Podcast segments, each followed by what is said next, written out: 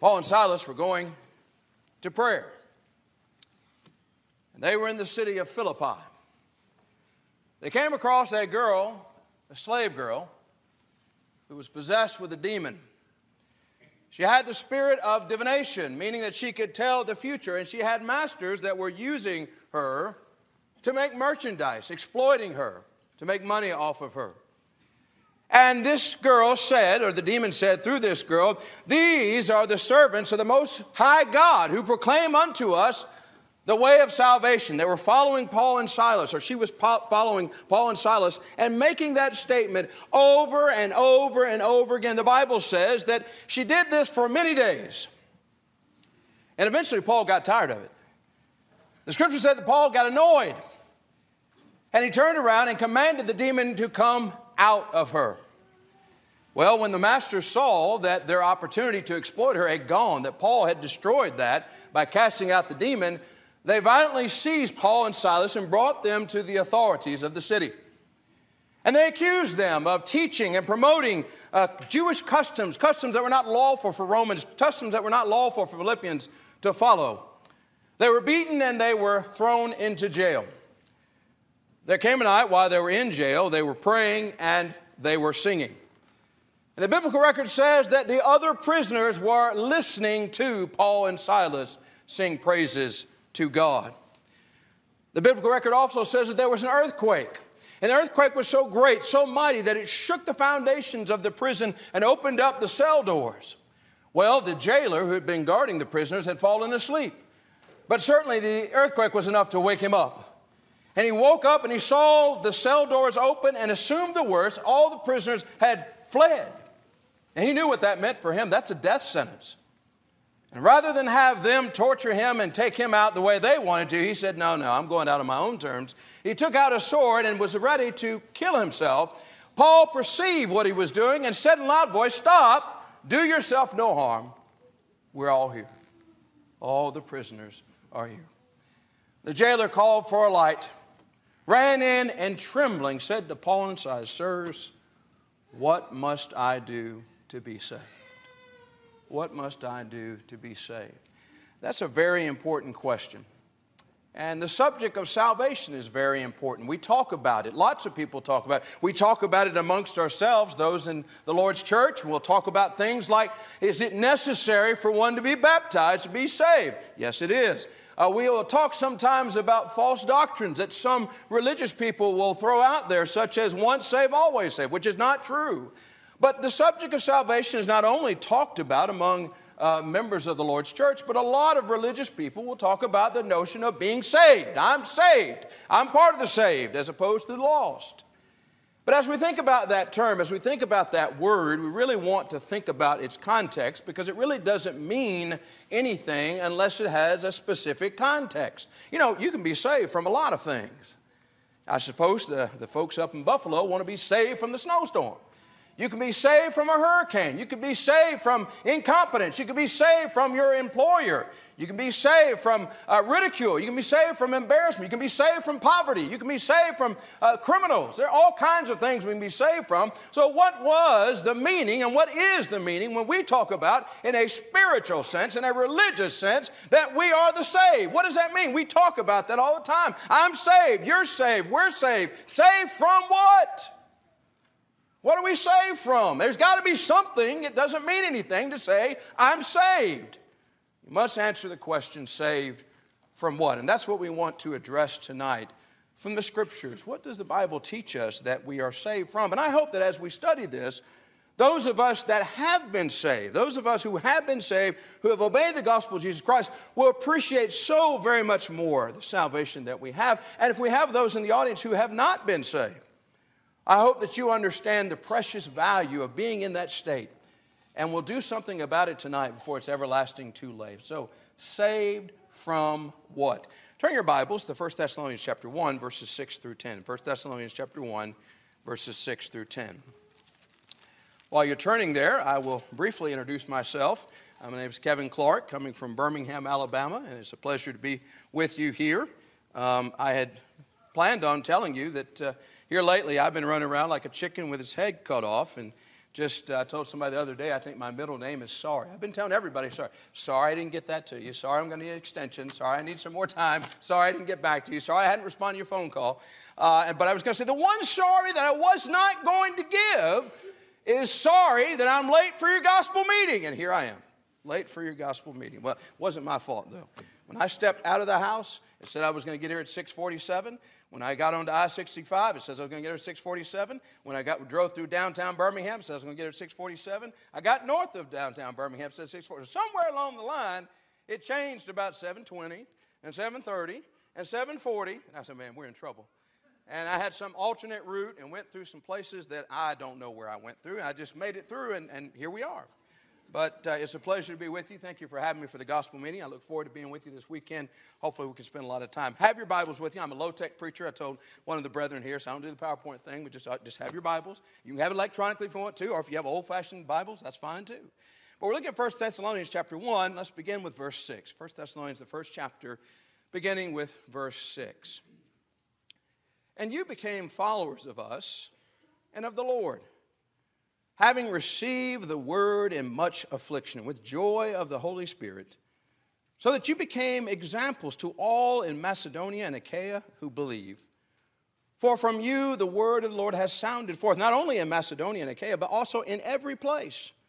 Your faith toward God has gone out so that we do not need to say anything, for they themselves declare concerning us what manner of entry we had to you and how you turned to God from idols to serve the living and true God and to wait for his Son from heaven. Now, listen to this whom he raised from the dead, even Jesus, who delivers us from the wrath to come.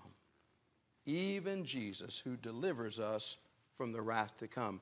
But I suggest to you that when we talk about being saved, and we answer the question, saved from what? We're talking about the very thing in 1 Thessalonians 1, verse 10, being delivered from the wrath that is to come. That is God's wrath. That's what we're talking about. We're saved from the wrath of God. We're saved from that awful, terrible, the tragic wrath of God that is coming. He says, through Jesus, we are delivered from the wrath that is to come. So that's what we mean when we say, I'm saved. Not just I'm saved, I'm saved from the wrath of God. That means something. But somebody says, well, what does that mean?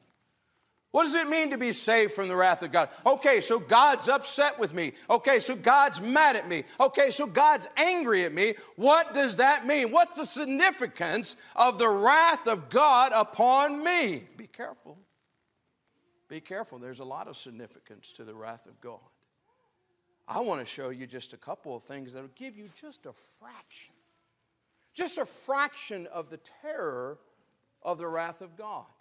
Turn your Bibles, if you will, Genesis chapter 19. Genesis, the 19th chapter. Saved from the wrath of God. We are saved from the wrath of God. But what is the wrath of God?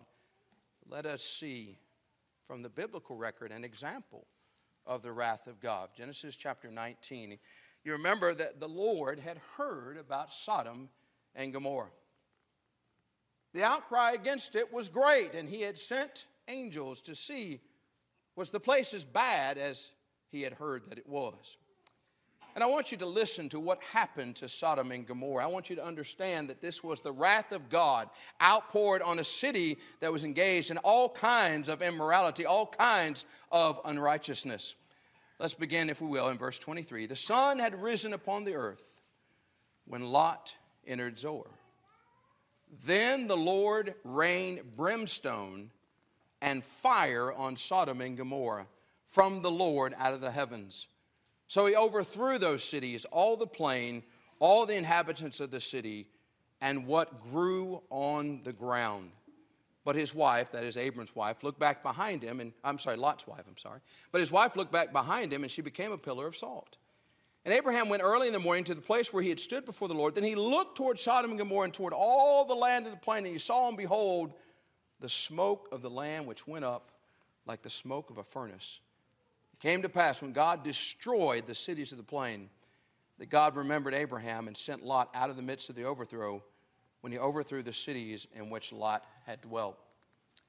It's easy to, to read this record, but can you just imagine for a second what that would have been like? can you imagine just being in the city and all of a sudden, not rain in the way we know rain, but fire and brimstone just comes raining down. And immediately, people next to you are just lit up, consumed with fire, structures being destroyed. You don't know, you've never seen anything like this. You don't know what, there's no explanation for this phenomenon. For all you know, this should never happen. But just out of nowhere, from the heavens, comes fire and brimstone that's literally destroying everything. And eventually, it hits you and consumes you. And, and Abraham is looking at this, and all he sees is utter destruction. It says not only the people and the structures, but what grew on the ground. Utter, complete, and utter destruction. And all Abram sees is smoke going up from that complete destruction of those cities of the plain. Have you thought about that? Have you thought about how terrifying that would have been? I mean, I, the closest I can think is those living in the city of Pompeii in terms of how bad that would have been, and yet this had to be worse. This was the wrath of God against ungodliness. You don't think much of the wrath of God? I do. And as I said, what we see here is only a fraction of what lies ahead. Only a fraction of the wrath that is to come. Turn with me to Genesis chapter 7. Let's look at another example of the wrath of God. Genesis chapter 7. You remember that God looked down on his creation in Genesis chapter 6, although we're going to 7, and he saw that the thoughts of man's heart were on evil continually. All man thought about was evil and wickedness and carnality and immorality. And it was so bad that the Lord repented that he had made man and determined that he was going to cleanse the entire earth of human beings, with the exception of Noah and his family. And I want you to look at Genesis chapter 7, verse 17. Now, listen to the description of the flood. Now, the flood was on the earth 40 days. The waters increased and lifted up the ark, and it rose high above the earth. The waters prevailed and greatly increased on the earth, and the ark moved about on the surface of the waters. And the waters prevailed exceedingly on the earth, and all the high hills on the whole heaven were covered. The waters prevailed 15 cubits upward, the mountains were covered, and all flesh died that moved on the earth birds and cattle and beasts and every creeping thing that creeps on the earth, and every man all in whose nostrils was the breath of the Spirit of life, all that was on the dry land died. So he destroyed all living things which were on the face of the ground, both man and cattle, creeping thing and bird of the air. They were destroyed from the earth. Only Noah and those who were with him in the ark remained alive. And the waters prevailed on the earth 150 days. Can you imagine this scene of destruction? Every single human being who existed at that time completely wiped out, killed. Only eight people survived. Only eight, think about that. Only eight people Noah and his family, Noah and his wife, his three sons, and their wives. That's it. Everybody else completely destroyed. All and who had the, the breath of life in their nostrils were destroyed with water, with the flood. That was the wrath of God. All what men thought about was evil and wickedness contrary to God's will, and God said, I've had enough, and just destroyed everyone. That is the wrath of God. And that, as terrifying as that would have been to live through that, is again just a fraction of the wrath that is to come. Why do I keep saying that? Well, turn over to Mark chapter 9. And I want you to listen to Jesus' description of the wrath that is to come, through whom he, he delivers us from this wrath. He knows what's coming. And he tells us just how terrible it is. Mark chapter 9, beginning verse 43. Mark chapter 9, begin verse 43. Actually, go up to 42. Sorry about that. Whoever causes one of these little ones who believe in me to stumble, it would be better for him if a millstone were hung around his neck and he were thrown into the sea. If your hand causes you to sin, cut it off. It's better for you to enter into life maimed rather than having two hands to go to hell, into the fire that shall never be quenched where their worm does not die and the fire is not quenched. And if your foot causes you to sin, cut it off. It's better for you to enter life lame rather than having two feet to be cast into hell and to the fire that should never be quenched, where their worm does not die and the fire is not quenched. And if your eye causes you to sin, pluck it out. It's better for you to enter the kingdom of God with one eye rather than having two eyes to be cast into hell fire, where their worm does not die and the fire is not quenched. A very vivid description of how bad hell is. The Lord says it would be better for you to cut your hand off than to, to go to hell. And think about back then. I mean, even now, that's not a very appealing prospect. But back then, think about all the pain and how awful it would be to have a hand cut off. And the Lord says, you know what? Far better to do that than to go to hell. What about cutting off a leg? What about, can you imagine plucking out, plucking your eye? You know how sensitive that, plucking the eye out? He says, all of that is better than going to hell. How can that be? Well, what he's telling us, folks, is that whatever you can experience in this life that's painful, however much pain you, whatever it is, you think of the worst possible, most painful experience you can have as a human being on this side of the grave, and the Lord is saying that pales in comparison to hell fire. That's why I said what we saw in Genesis 7 and what we saw in Genesis 19, what we saw with the flood, what we saw uh, with Sodom and Gomorrah, it's just a fraction because the Lord is saying, whatever you can experience on this life, including what those people experienced, He said, that's nothing. That is nothing compared to the wrath that is to come. Why do you think Jesus said in Matthew chapter 10, verse 28? Turn over there, Matthew chapter 10 and verse 28. Matthew chapter 10 and verse 28, encouraging the 12 to preach the good news. He says, And do not fear those who kill the body, but cannot kill the soul, but rather fear him who is able to destroy both soul and body in hell. Can you see how the encouragement is there? He's like, Look, you're going to go out, there's going to be resistance. There are going to be authorities that don't appreciate what you're saying. You may be thrown into jail. You may be tortured. You may be killed. He said, Don't worry about those that the worst thing they could do to you is to kill your body. That, that's the worst they can do. The one you need to worry about, the one you need to fear, the one you need to listen to is the one who can destroy both body and soul in hell. And I don't pretend to know all that is entailed in destroying, having a soul destroyed. And I don't intend to ever find out. I don't want to find out. But I know one thing that the Lord is saying you better stay away from that. You preach the gospel. You worry about pleasing God. Don't worry about mankind. And so we're told about the wrath that is to come. But before we go much further, let's make this point because some people would portray God as just some sadistic and cruel God arbitrarily doling out this terrible punishment. No, no, no. We are saved from the wrath of God that is punishment for our sins. Say that again. We are saved from the wrath of God that is punishment for our sins. So it's not arbitrary, we earned it. We did the crime, or, and because of that, we do the time. That's what that is. It's punishment. We've done something wrong. God's wrath, He's not just arbitrarily angry. It's not just some people, you know, they have a hair triggered temper and just the least little thing uh, upset. No, no, no, no. You know what angers God? Sin, disobedience to His will. Let's, let's read that in some scriptures. Romans chapter 1, verses 18 through 19. We're talking about we're saved from the wrath of God that is the punishment for our sins. Romans chapter 1, verses 18 through 19. We're saved from the wrath of God, not arbitrary, but it is punishment for the sins and the misdeeds and the offenses that we have committed. We are deserving of his wrath.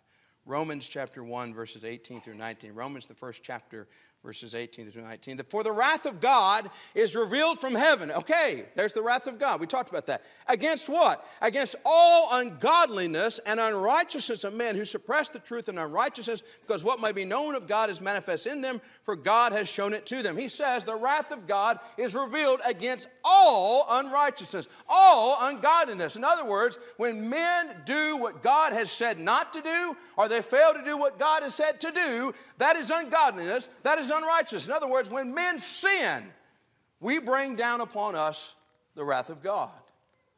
I think we need to think about that because you know the problem is what's that old saying? Misery loves company. We look around and we say, well, all of us have sinned, you know, you've done some sin, I've done some sin, and somehow we kind of bring it down and it's not so terrible and it's not so bad because we all do it. And God is saying, hold up a minute, it is awful, it is terrible, and my wrath is coming against your sin. You know, the first time that you sin, you're worthy the wrath of God. Have you thought about that?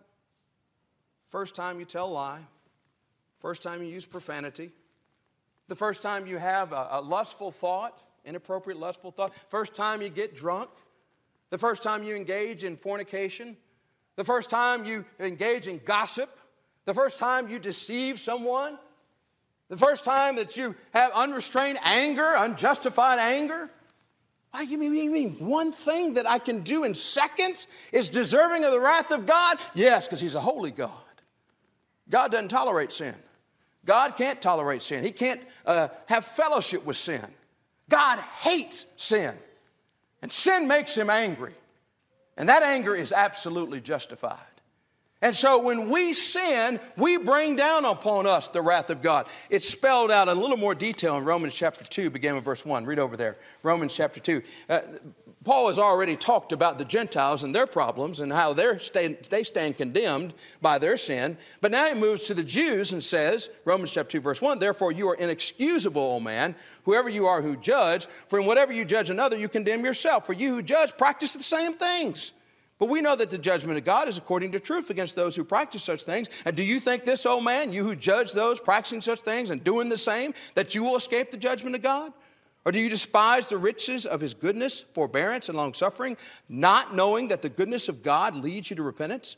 But in accordance with your hardness and your impenitent heart, you are treasuring up for yourselves, here we go, wrath in the day of wrath and revelation of the righteous judgment of God, who will render to each one according to his deeds eternal life to those who by patient continuance in doing good seek for glory, honor, and immortality, but to those who are self seeking and do not obey the truth, but obey unrighteousness, indignation and wrath, tribulation and anguish on every soul of man who does evil, of the Jew first and also of the Greek, but glory, honor, and peace to everyone who works what is good, to the Jew first and also to the Greek, for there is no partiality with God. Did you see that? It, it's, it's very clear that there's a judgment day coming.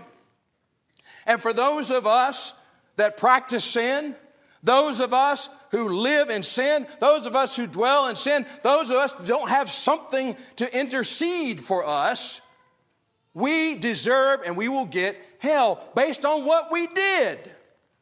It's our fault. We're not pointing the finger at Adam. We're not pointing the finger at Moses and Abraham based on what we did. We bring down upon us the wrath of God when we sin. That's how serious it is. Sin is not funny.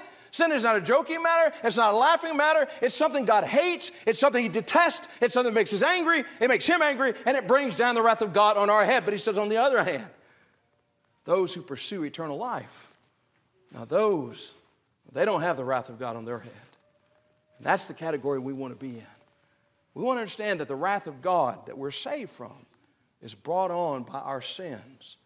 And according to Romans, Romans 3:23, all of us have sinned and fallen short of the glory of God. Romans 3:22 for all have sinned and fall short of the glory of God. And then you turn over to Romans 6:23 and couple that passage. What's the significance of the fact that we've all sinned and all fallen short of the glory of God? He says, For the wages of sin is death, but the gift of God is eternal life in Christ Jesus our Lord. What we earn by that sin that every single one of us who's reached the age of accountability engages in, you know what we earn? Death. Not just physical death, too. Spiritual death. Eternal separation from God. That, that, that has to sink in. It has to sink in for people of the world. You're never going to bring people to Christ until they understand how bad off they are. And that's what this message is about. When you have the wrath of God upon you, it, you can't get any worse than that situation. You need a Savior. You need something. There's nothing you can do about that. You can't make the record clean. Once you've committed a sin, you're guilty. And unless there's something that intervenes from God, then you're deserving of hellfire.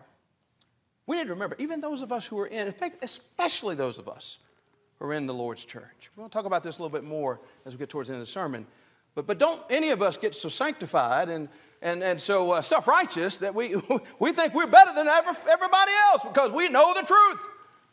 We're better off, I'll give you that, but we're not better. Every single one of us deserves to go to hell. That's the fact of the matter, folks. I'm not sugarcoating. Nobody steps into heaven based on their spiritual CV and resume.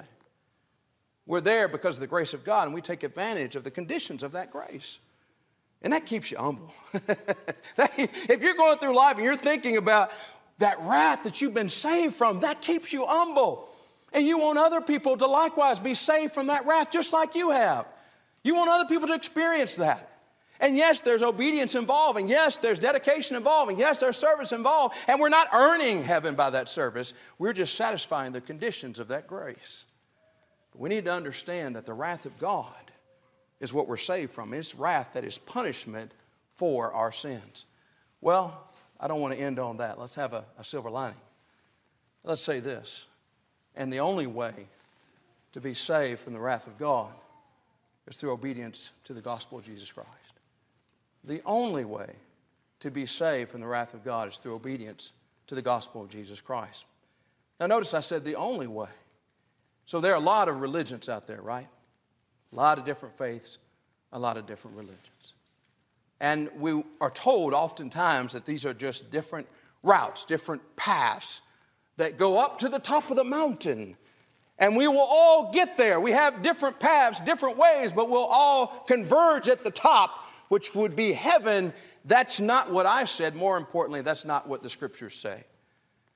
If you're not in Christ Jesus, you stand under the condemnation of the wrath of God. There's no other way around that.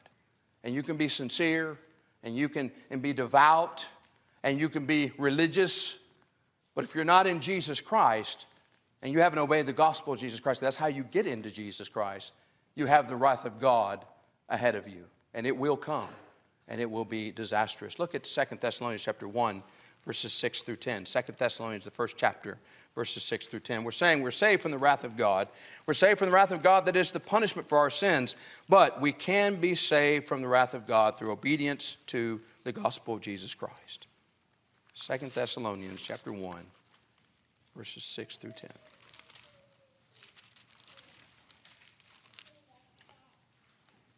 The Bible says,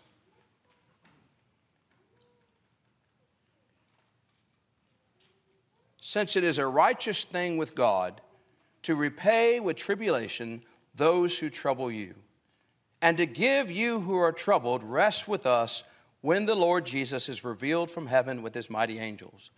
In, listen to this, in flaming fire, taking vengeance on those who do not know God and on those who do not obey the gospel of our Lord Jesus Christ.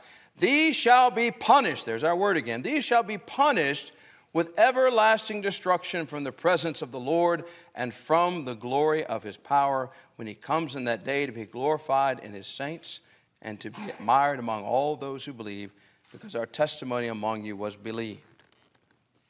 The Lord is coming back. He's coming a second time. But his coming won't be the same for everybody.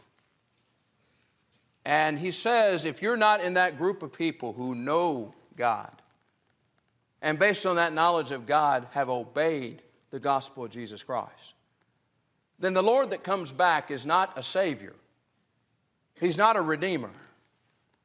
He's coming back as judge, jury, and executioner. He says he's coming back in flaming fire with his angels, taking vengeance. Wrath of God? Taking vengeance on those who do not know God and have not obeyed the gospel of Jesus Christ. And they suffer the worst fate that can be known to a human soul. Did you notice that? That is to be separated from God for all eternity. I mean, we do recognize that's the worst part of hell, right? And I'm not taking anything away from what we just read in Mark chapter 9. It's all baked into the same cake. But the worst part of hell is really the opposite of the best part of heaven. The best part of heaven is not, oh, there will be no death, there'll be no tears. There'll be, that's all legit. I'm not taking away from that. But the best part of heaven is not that. The best part of heaven is God's there, and you're there with God. That's the best part of heaven. Everything else, that's fine. But the worst part of hell, the worst part of hell is God is not there and there's nothing about God in that place. It's eternal separation from the one for whom we were created to have fellowship. That's the saddest fate known to a human soul. That's why we were made, is to have fellowship with God. And we miss that. And we miss it for all eternity. And we have to deal with that over and over again. I don't know about you, when I, I think about hell, it, it just, at some point, my mind just shuts down. Because in this life, when we have something painful, when we have something uh, difficult, something uh, that's very uh, uh, discomforting, you know, there's an end point. Normally, hopefully, it's just within a few days or maybe a few weeks, maybe a year. But even the ultimate, if it's death, you know, at some point this is going to stop. But what we're told, and Jesus told us a while ago, where he said, the worm does not die and the fire is not quenched. This is a pain, this is a suffering, this is an agony that never, ever stops. Can you imagine that? Separated from God for all eternity, and it's too late to do anything about that. It's too late to repent. It's too late to say, I believe now. It's too late to put aside the sin. It's done. And there's no way to change that. That's what hell is. That's what the wrath of God is. But again, the silver lining was baked into what was said. He said, He's coming in vengeance on those who do not know God and have not obeyed the gospel of Jesus Christ. Well, what if I do know God and I have obeyed the gospel of Jesus Christ? Then I'm delivered from the wrath that is to come. You see that? I don't have to worry about the Lord coming back. In fact, those in Christ, they're not scared of the Lord coming, right? They welcome it, they embrace it. As Peter says, they're hastening the day when the Lord comes. Why? Because it's going to be a joyous reunion. It's a time of joy to be with the Lord, and thus we should be with the Lord always. Paul said in 1 Thessalonians 4 17, trying to encourage us. So, the second coming of the Lord, as we said, is going to mean two very different things to two groups of people. If you're in those who have the wrath of God on your head, it will be a terrifying experience, and you should be terrified. But if you're in the Lord Jesus Christ, if you know the Lord, you've obeyed the gospel, it's going to be the greatest, wonderful, most wonderful experience that we've ever had. And so we have that choice. Look at what Paul says in Ephesians chapter 2, verses 1 through 10. Turn over there, Ephesians chapter 2, verses 1 through 10. I normally don't pay much attention to the clock, but this time I did look. Ephesians chapter 2, verses 1 through 10. I don't want to scare y'all off, but I was preaching one place and got caught up in the lesson. Lost track of the time. I'd started preaching 11:30. I thought it was coming up on 12:30. It was coming up on 1:30. It was uh, so bad. We had a sister. She hung in there as long as she could, but she was diabetic and she had to leave. She had to get something to eat. And then the brother in the back, one of the elder brother, he said, uh, "Brother Clark, we want to thank you for those sermons, all three of them."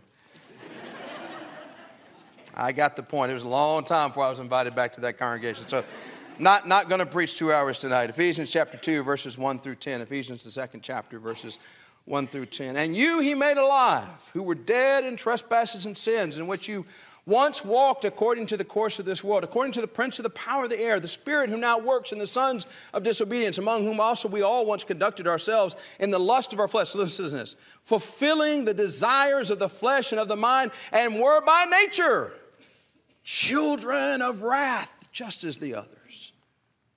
But God, who is rich in mercy because of his great love with which he loved us, even when we were dead in trespasses, made us alive together with Christ. By grace you have been saved, and raised us up together, and made us sit together in the heavenly places in Christ Jesus. Then the ages to come he might show the exceeding riches of his grace and his kindness towards us in Christ Jesus. For by grace you have been saved through faith, and that not of yourselves, it is the gift of God, not of works, lest anyone should boast. For we are his workmanship, created in Christ Jesus for good works which God prepared beforehand that we should walk in them. You notice that Paul says we were all children of wrath, just like the others. Paul's a Christian as he's writing this. And Paul's writing to other Christians. And he's saying, I want you to remember something. You know what? We all were bound for that wrath. We all had earned the wrath of God. We all were going to that until we came out. We were delivered by the grace of Jesus Christ. We don't run from grace. We're not afraid of grace. He's saying very clearly there's, there's nothing that we could have done. Once we've committed that first sin, there's nothing we can do to restore us to good standing in God's eyes. You, you, you could spend the rest of your life doing good deeds, and if you somehow did not sin one other time, you still could not restore fellowship with God. You need His grace. But biblical grace, not the grace that these people are promoting, cheap grace, grace that doesn't require anything. Grace that doesn't teach you anything. Grace that doesn't instruct you anything. Grace that doesn't demand anything. No, in this very passage, he says, you know what? the reason for the grace is for you to be sanctified, set apart, to do his works, works that were in his mind from the very beginning. So there is work to be done. Obedience is important. They are conditions of grace. But it's no less important because of that. And so that's important. We understand, look, all of us sitting here, we, we understand this. We deserve hell for what we've done. We've disobeyed God. And we say it again, whether it's in a commission or omission, whether you did something that the Lord said not to do or you failed to do something the Lord said to do. When God, I mean, think about it. God made us. He created us. He gave us, He gives us all things, life, breath, all things. Acts 17. The gift of life itself is amazing. We exist because God gave that to us. But He didn't give us this gift to just go ahead and flaunt it and waste it on yourself, just selfishly indulging your own pleasures. There was a purpose for that gift of life. It is to fear God and to keep His commandments. That was the reason. And God gives us everything. You know, a while ago he talked about the goodness of God in Romans 2. The goodness of God should lead you to repentance. When you sit back and you think about how great God has been to us, all the things he's given to us, doesn't it just make you want to reciprocate by obeying, by doing what he wants you to do? That's the least we can do. It's absolutely appropriate for God to say, I want every aspect of your life. Because he gave it to us. We wouldn't have it otherwise. Oh, that's too much. All things by moderation. I want a little bit of religion, but not too much. That's not taught. It's complete submission to God or it's nothing. I sometimes wonder if we Christians understand that. It's not about just a little bit of religion or enough religion when we go to services and we go to the gospel meetings and we, but we haven't completely submitted ourselves to God's will. We know it. We're not really serious about this stuff. We don't read our Bibles. We don't care about spiritual things. We don't have spiritual conversations. We don't share the gospel. We're not fervent in prayer. We don't pray about anything. We just go about our secular, carnal lives, but we come back here and we're seen and we get our praise on and we sing and, and we pray and, and, and just go through the motions. And I'm not saying everybody's that way, but I bet you there's somebody out there that's like that. We got to get serious about it. The goodness of God leads you to repentance. And if there's somebody tonight who has not truly repented as a part of obeying the gospel of Jesus Christ, we want to encourage you to do that. We want you to think about all the things that God has done for you. All the, think about all the good times, all the joy, all the happy time, all the good memories you've had. Anything good, all good things come from the hand of God. God is giving the ability to enjoy those things, to experience those things. And so you already are the beneficiary of God's grace. God's given us so much. And He says, you know, in return, you need to give me yourself. But here's the wonderful thing it's not an arbitrary, I want you to give yourself. When we give ourselves back to God, we're still doing good for ourselves. Isn't that wonderful? We, we, we, God demands us to do the very thing that's in our best interest.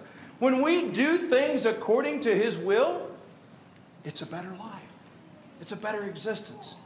Godliness ha- has the promise of the life that now is and the life that is to come. Sometimes we focus on the life that is to come, and that's appropriate.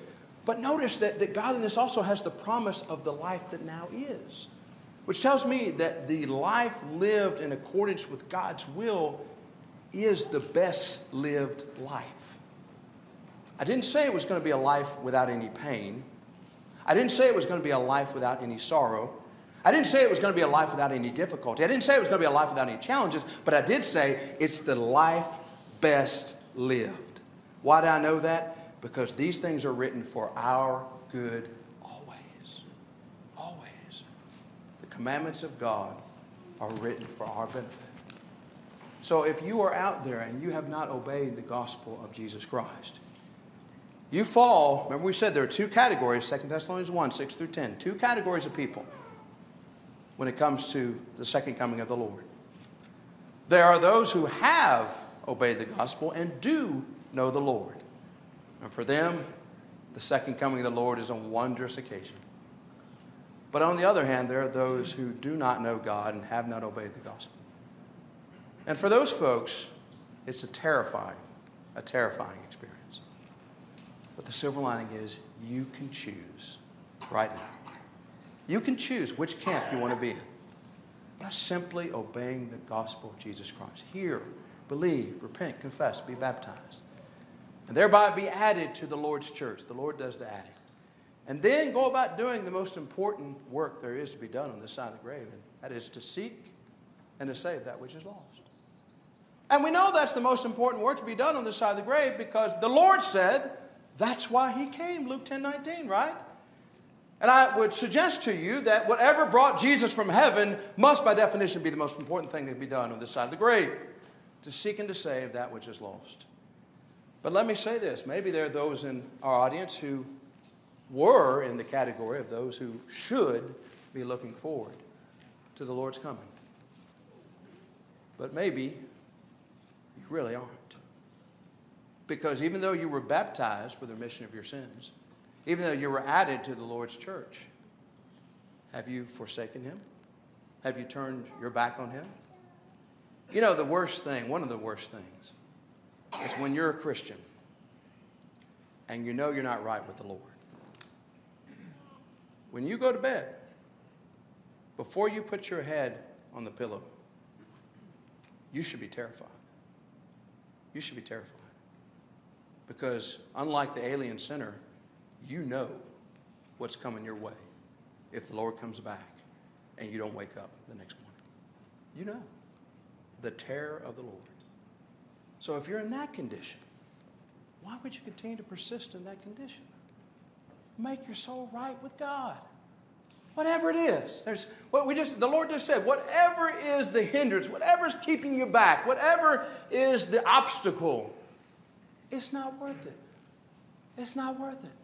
We're talking about eternity was in your grasp. I mean, in fact, the Lord says it's worse. Second Peter says it's worse to come out of the world into the Lord's church and go back into the world. That's worse. You don't want to be in that situation. So if you find yourself tonight, you know you're not with the Lord anymore. Make it right. If it's a public thing that needs to be known, have the courage to come forward and, and confess. That's a good thing to do out of consideration for your brethren. You know, sometimes we have uh, Christians who are living immorally, and uh, let's say that you're a member of the congregation here and you don't know about that, and you're out trying to teach somebody, and you mention where you're at. Oh, yeah, I know where you, you go to church. You go to church with that serial fornicator. You go to church with that serial adulterer. And, and what are you going to say? You've just been ambushed. it's kind of hard to recover from that. But imagine this scenario. Imagine the serial adulterer or the serial fornicator came to his or her senses and publicly confessed that they were wrong and in sin and asked God forgiveness and asked for the brethren to pray for them and ask for forgiveness then you'd have a different story. You know, oh, I know exactly who you're talking about. Yes, he was a child of God. He was not living in accordance with God's way, but you know what? He came to his senses, much like the prodigal son. And he confessed and he repented, and he's back into the fold of God. Now, let's quit talking about him. Let's talk about your soul. you see that? It's a good thing to let people know so we're not distracted. We're trying to what? Teach. Seek and save that which is lost. Take that off the table so we can focus on the souls of the people that we're talking to. That's a good thing to do. So if you are not right with the Lord, either because you never have been obedient to the gospel, or because you've obeyed the gospel but you've fallen away, I want to encourage you to take advantage of this opportunity because this may be the only one you get. I mean, the Lord could come tonight. We don't think about that, right? We say that, but do we really emotionally feel the Lord could come tonight? So I'm just going to, I want you to do this in your mind. If, if the Lord were to come tonight, if you knew the Lord was coming tonight, how do you feel? How do you feel about your soul? And if there's terror, you know what you need to do. But if there's joy, if there's eager anticipation, if there's excitement, then you are where you need to be. If anyone is subject to that invitation, we ask you to come forward as we stand and as we sing.